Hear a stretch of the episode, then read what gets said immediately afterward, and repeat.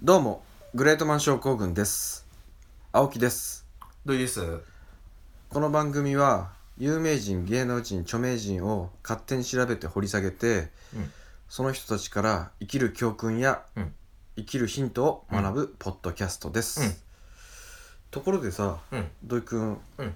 肩凝ってないうーん凝ってるね凝ってるでしょ、うん凝ってる凝ってる最近そんなんも一応茶飯仕事う そんなんも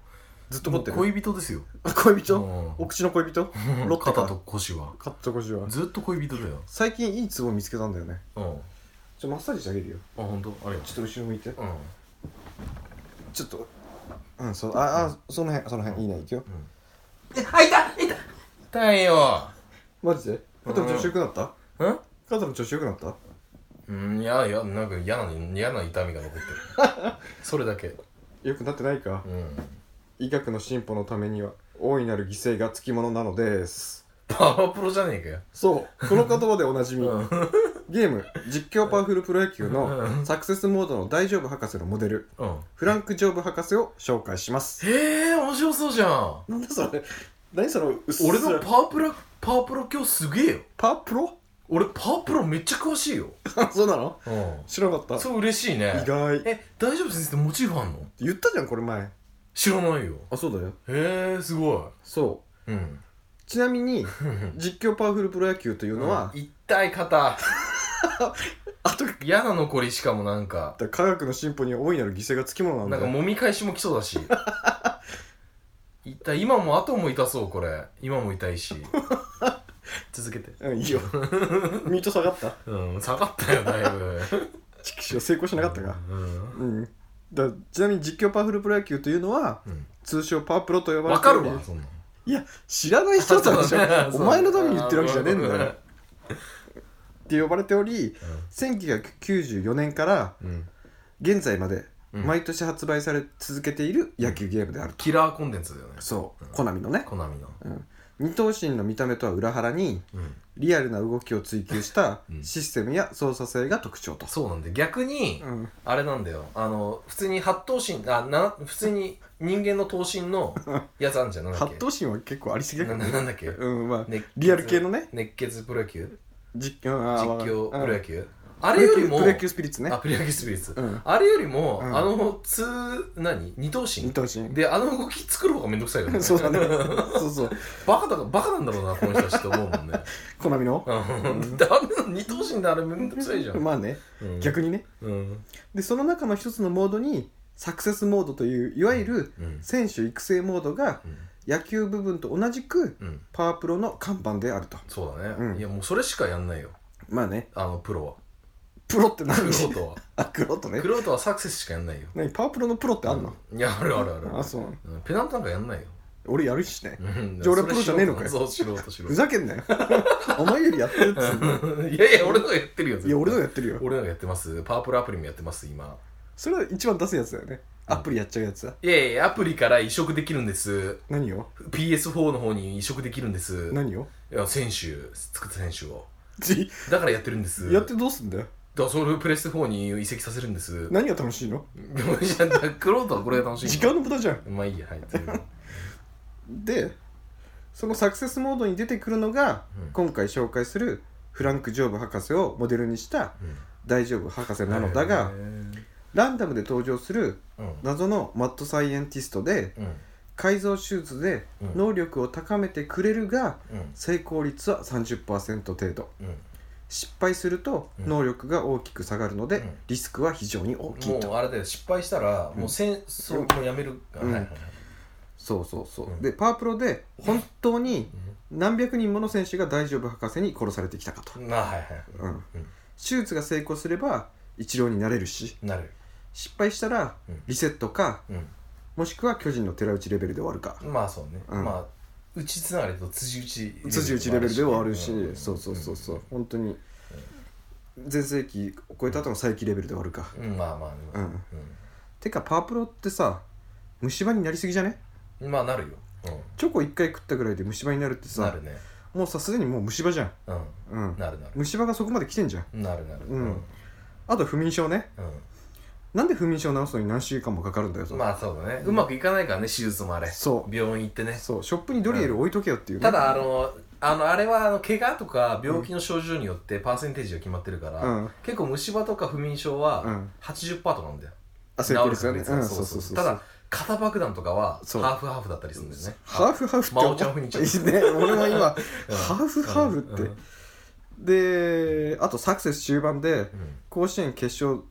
前日に高校高校だったらね高校だったらね、うん高社校会バ人もあるけどねまあ、高校バージョンね、うんうんうんでこう甲子園決勝前日にうん肩の爆弾が爆発ね、ああはいはい、うんはい、そんな伝説いらねえんだよと、うんうんうん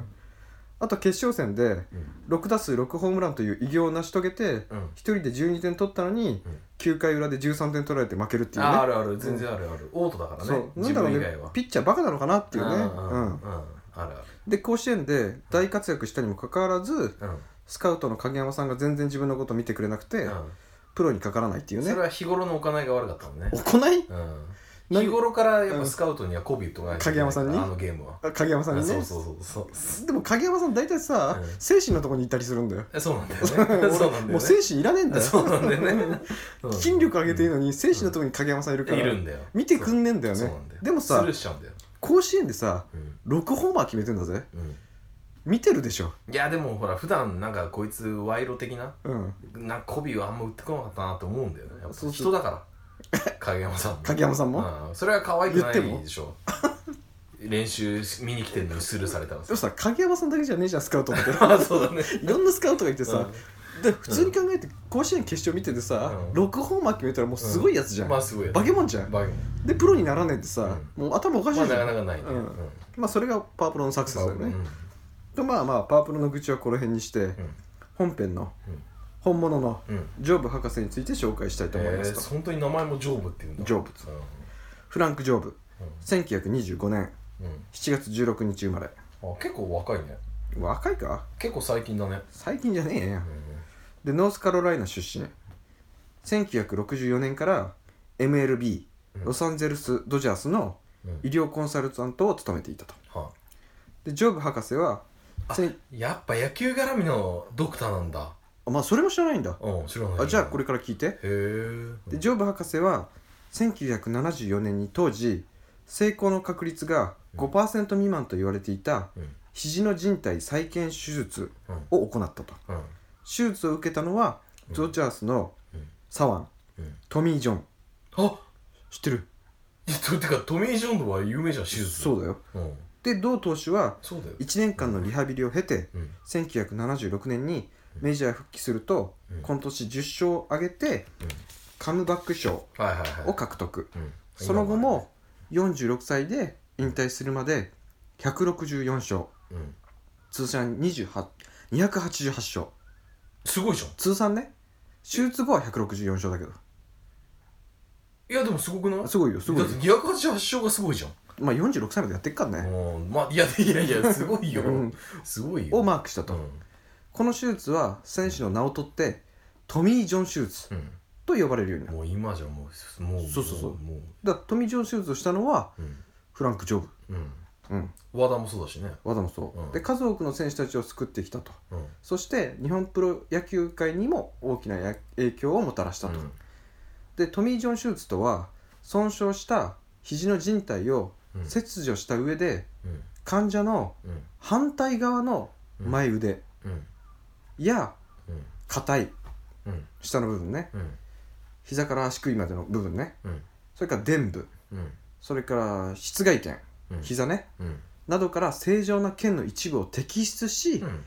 移植することで患者の修復を図るまあ要はあの血管でまあバイパス手術みたそういうことなそういうことそういうことだから右の腱がダメだったら左の腱を右に持ってきてみたいなうんうん、で移植した腱が人体として患者に定着するまでにはうん時間がかかるためうん術後には長期にわたるリハビリを行う必要があるとはいはいはいまずおおよそ2ヶ月かけてうん肘の可動域を元に戻していくトレーニングを行いうん日常生活において支障なく腕を動かせるようにした後うん軽めのウェイトトレーニングを開始するとはで徐々にウェイトの量を増やしていくのと並行し腕全体を強化するためのさまざまなトレーニングを始めいうん日常生活や通常の運転が運動ができるまでにうん回復したと判断された時点でうん投球を再開することになるとはいはい、うんまあ大体やっぱ1年1年半まあこれは後でデータ言うけどあうん難しいな、うん通 常ここまでの回復にうん約7ヶ月を要するた め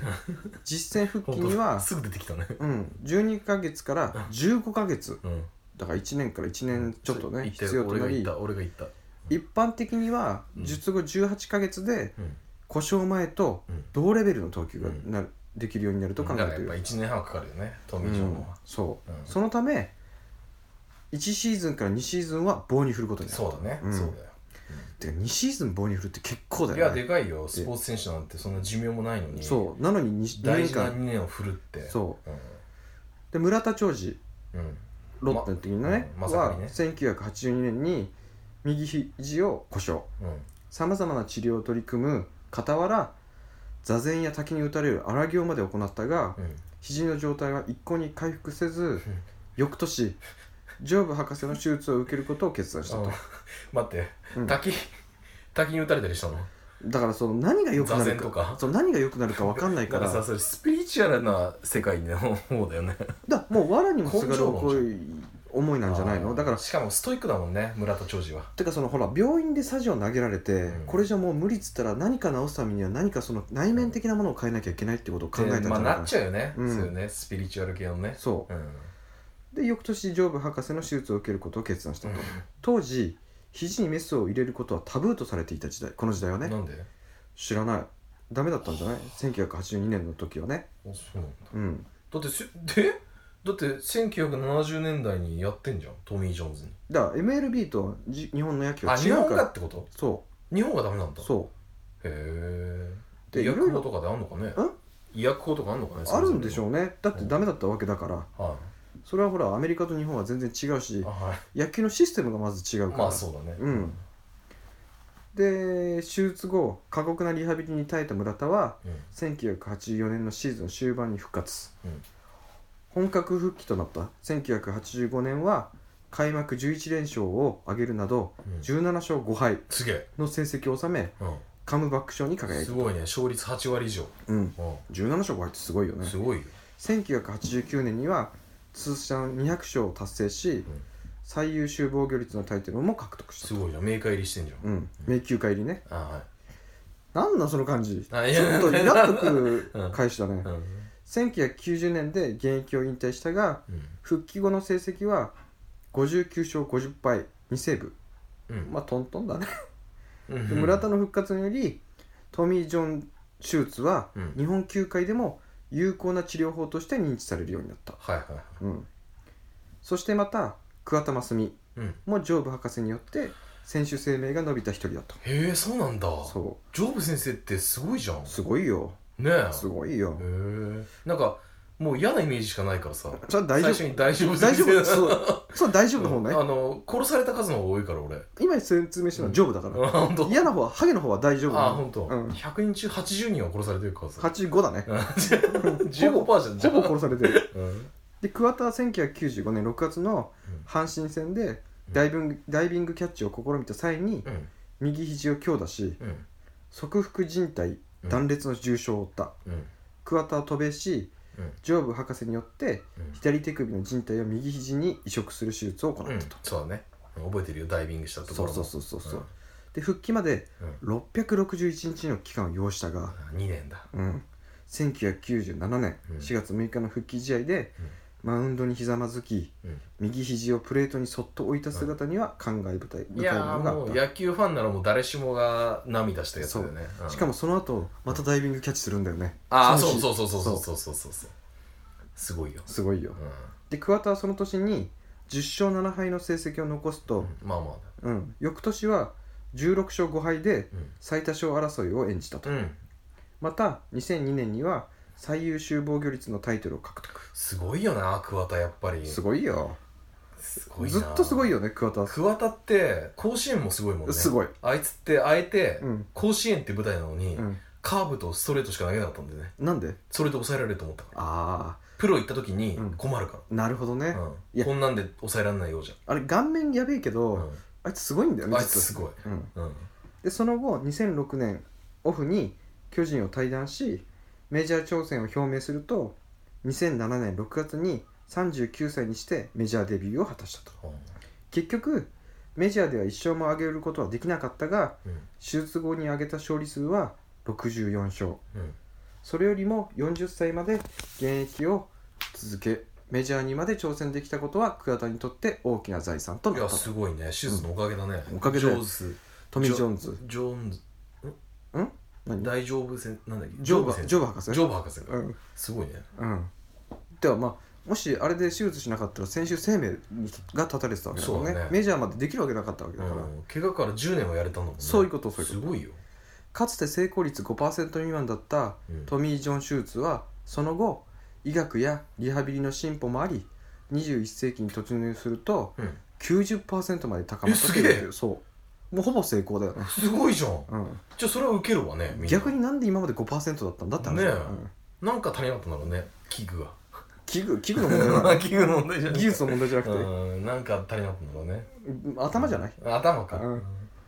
日本でもここ数年は実に多くの選手がトミー・ジョン手術を受けうん復活を果たしていると、そうねダルビッシュ、先ほどの4人の他にトミー・ジョン手術を受けた日本人投手でうん手術後に勝ち星を挙げた選手は大まかに次の通 りと、ミスターやりちん泣き虫男うん、藤井修吾はいはいはい、ミスターひげづらうん嫁美人うん立山周平うん球界のキムタクうん濃紺五十嵐亮太あへえ五十嵐もそへえうで日本球界に泥を塗った顔デブ田沢純一あはいはいうはん過去の栄光にすがり続ける男いうん同じく顔デブうん松坂大 輔、はいはいうんあいつはひどいね、うんうんひどいデブだあれはミスター歌舞伎顔うん嫁中根かすみの和田剛、うん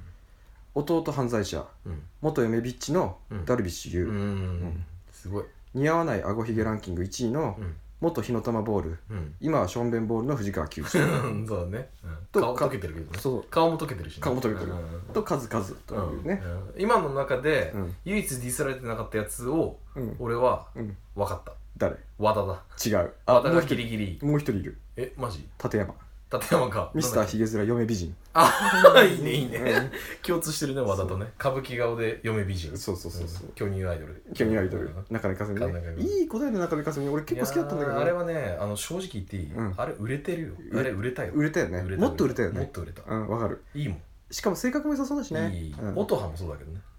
おっとは俺大好きだったんだようねんそうそうそうあの顔なんかやっぱ不可教的なうんあの顔と胸のバランスが合ってない人好きわああねかるでしょわかるわかる、うんだからああいういい子そうなうんやっぱなんとなくこうこっちにも伝わる子は、うんやっぱすぐ引くのかねかもね芸能だから芸能界に残ってうんいるやつは、うんやっぱどっかネジが56個飛んでるよ例えば小池栄子とかこういう結婚飛んでんじゃないぶっ飛んじゃないの基本的に、まあねうんうんじゃなきゃ人前でていうかさほら小池栄子に関してはさ胸が大きそうな顔してんじゃんわかるうんわかる顔面がもうああ胸れ大はきだいっじてゃんパーツがもう全部大きいじゃんうでもさ和田じゃねえや中根かすみとかさうん音羽とかさんわかんないね顔と胸のバランスが合ってねえじゃんわかないねでしょうんあれギャップ巨乳ねギャップ距離ねうんあれいいよねあれはいいたまんないねあれはいいうんでもだから俺藤井隆嫌いなんだよなんでうん奥さん音羽だかああまあそうだねらうん和田はいいマシューいいじゃんかあれマシューってうん 藤井隆あの気持ち悪いやつでしょそう何が受けてたんだよあれ全然面白くない本当あのマシュー金 TV 見てたけどね俺俺も見てたよテレ朝でね俺も見てたようん面白かったけどね俺面白いと思ってたよ天才と思ったもん藤井 わかるあれを一人で回すのはすげえと思ったよたあのね切れてる時の藤井隆だよね一回落ち込んだよねあ一回落ち込んだあれなんで落ち込んだの音羽じゃないえ音羽に骨抜きにされたんじゃないのなんか音羽のお父さん自殺かなんかしたよねそうなのそう首吊り自殺かなんかそれで揺れたところにうんたけし高橋が来たんじゃないたけしってたかしが来たんでしょダンカンバカ野郎、うん違う違う違うそうそうそこに揺れてるところにたかしが来て、うんそうたかしってマシューが来たねマシューが来てマシューいいよ時期的にはよかったよでも俺藤井隆本当に嫌いなんだうんやっぱ音羽の件があるから、やっぱねなんか嫌じゃんうんまあでもまあいいやつっぽいのは出てるけどね藤井隆、うんうあんまり好きじゃないんだよねまあいいやんはいでトミーシュトミー・ジョン手術ではないが1988年うん7月6日に試合中にひじ左肘の靭帯を3本断裂するという大怪我を負った吉村は吉村もうん、上部の嫉妬を受けていると、元巨人そ大栄ねうもうそうそうそうそうそうそう左バッターね大栄キャッチャーのね、大体吉村うん、いいバッターだったねそうその際上部は野球選手でこんな大怪我は見たことがないとえ言ったという、やばいじゃん、うん、それぐらい大怪我だったまあこれはトミー・ジョン手術じゃないけどねうんでもあの上部博士に嫉妬してもらったっうんていうで2014年3月6日うん、割と最近だね最近じゃん、 3年前かうん3年半ぐらい前うん、カリフォルニア州サンタモニカにて死去え88歳没えー、死因は分かっていない、大往生だうん、で死去を受け村田長寿はう当時は肘にメスを入れるというのはタブーだったんうん日本では再起不能と言われたがうんジョブ博士はうん不可能を可能にしてくれた生きる力を取り戻してくれた恩人うん後輩に手術を怖がらなくていいというメッセージを残してくれたうん心からご冥福をお祈りしますうんそして桑田真澄は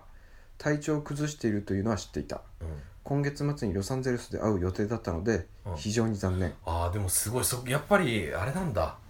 野球選手ジョブ先生が直してくれたうん、人はやっぱみんなもうそりゃね大恩人だよ大恩人だよね、僕が1995年に手術を受け今でも元気にボールをさ投げられているのは先生のおかげうん本当にありがとうございました、うんと述べているとうんで日本人選手が手術後に挙げた勝利数はうん351うんもちろんこの他にも勝ち星こそ挙げていないが、うんトミー・ジョン手術を受けうんマウンド復帰を果たした選手は何人もいるとうんいずれいずれにしてもジョブ博士がいなければこれだけの勝ち星を挙げることはできなかっただろうしそうだようん、もっと言えば彼らの野球人生は早々に終わっていたかもしれない、そうだようん、そうだよ本当にそうだよねんすごいよ、んそう考えるとうんジョブ博士が残した功績はうんいかに偉大でありうん選手は愚かうん我々野球ファンにも大きな希望を与えてくれたうん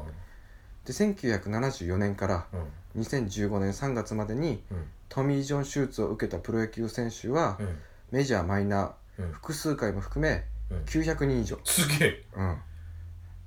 ジョーブ博士はもうこの世にいないがうんトミー・ジョン手術はうん生き続けうん、これからも世界中の多くの選手たちの選手生命を救っていくのだろうとあそしてあうんパワプロの大丈夫博士はうんこの先何年も選手を墓場に送っていくだろうと。本当だよ、うんパーセンテージ上げろよあれ本ってことで 当にフランク・ジョーブ博士でした、うんうん今回はうん光の功績うんトミー・ジョン手術をやりましたがうん次回はうんえ闇の手術にまつわるうんある人物について紹介したいと思いまえすードクターキリコみたいなやつうん違うあそう本当はい、絶対聞いてくれよなうん、ありがとうありがとうございましたございました